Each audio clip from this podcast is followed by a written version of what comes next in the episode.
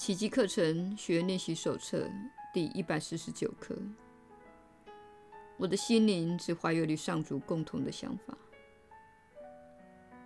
一三七，当我痊愈时，我不是独自痊愈的。一三八，天堂是我必然的选择。耶稣的传导。你确实是有福之人。我是你所知的耶稣。你务必记得，你确实是有福之人。我总是以这句话作为每一课的评论的开场，这样你才会记得，你确实是有福之人。你受造的目的是体验自己。然而，在你进入分裂之境后，也就是来到这个地方之后，你开始追逐偶像，这使你无法成为真正的自己，也就是上主所创造的你。这是你在此承受许多痛苦的原因，因为你往往受到蒙骗，而不知道自己的真面目。你视自己为容易犯罪的人、罪孽深重的人、毫无价值的人、不值得被爱的人。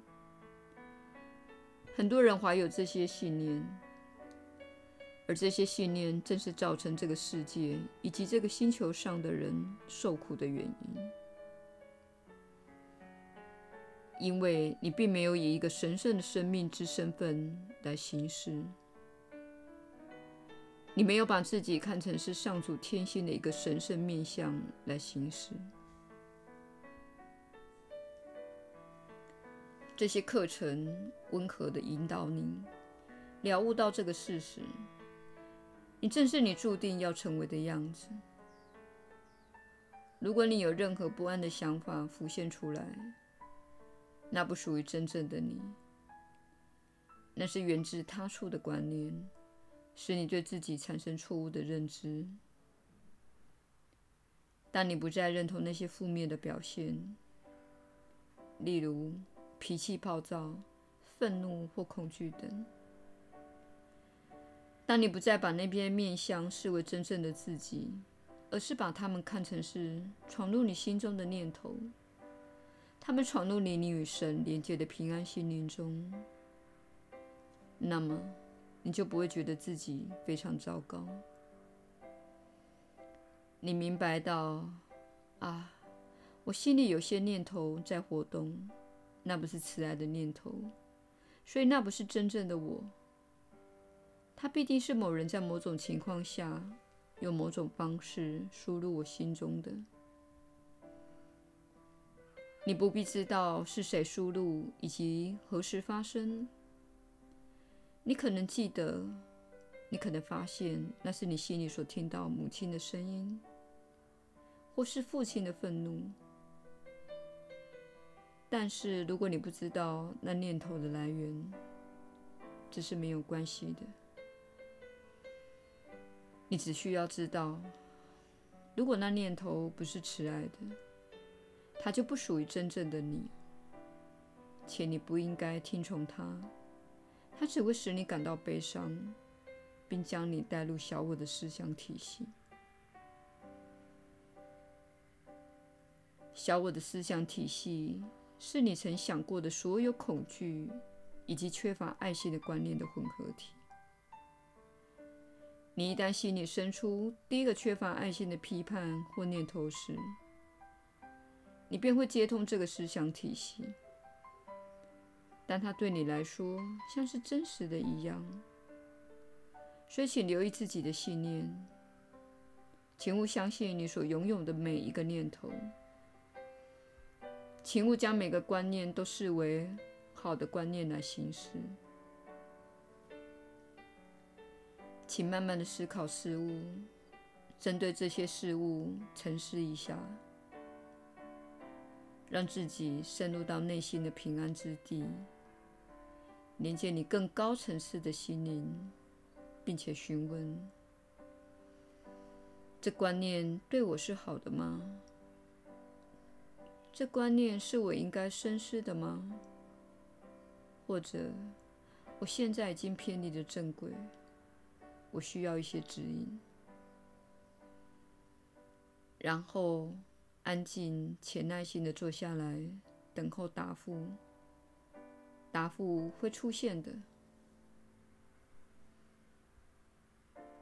你不习惯这样做，因为你被教导，你必须向外寻找答案。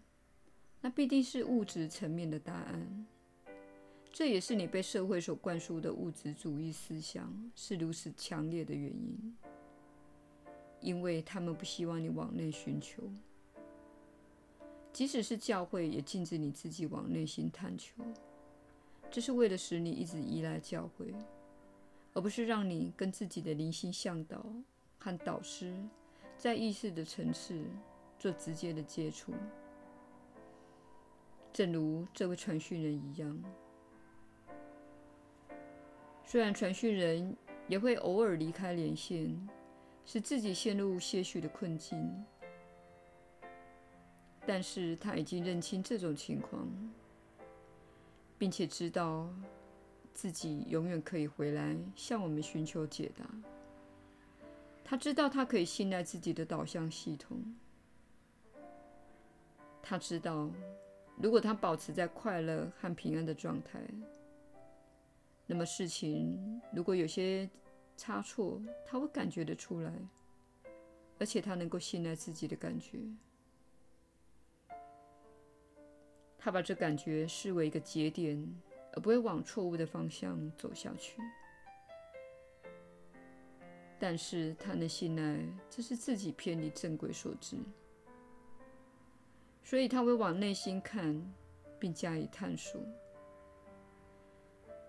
这就是清醒的活在当下的样貌。但这并不表示一切完美。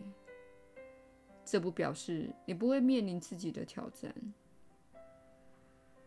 因为你有许许多多潜意识的信念和观念，尚未从你的心中清除。而且你的信念会一直在妄造或创造，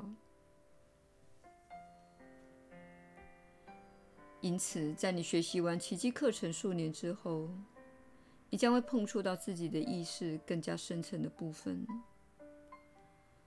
我们不希望你对你要在这一生中持续下功夫的事实感到失望，但是要知道，你这趟踏入恐惧的旅程。已经走到深处，而且你有许多的困惑，因此需要花费一点时间才能澄清这些观念。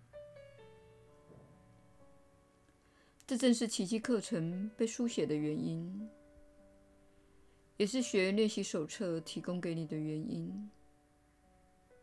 这样你才能帮助自己爬出你为自己挖掘的深渊。这深渊不是他人为你所挖的，所以没有人能够拯救你。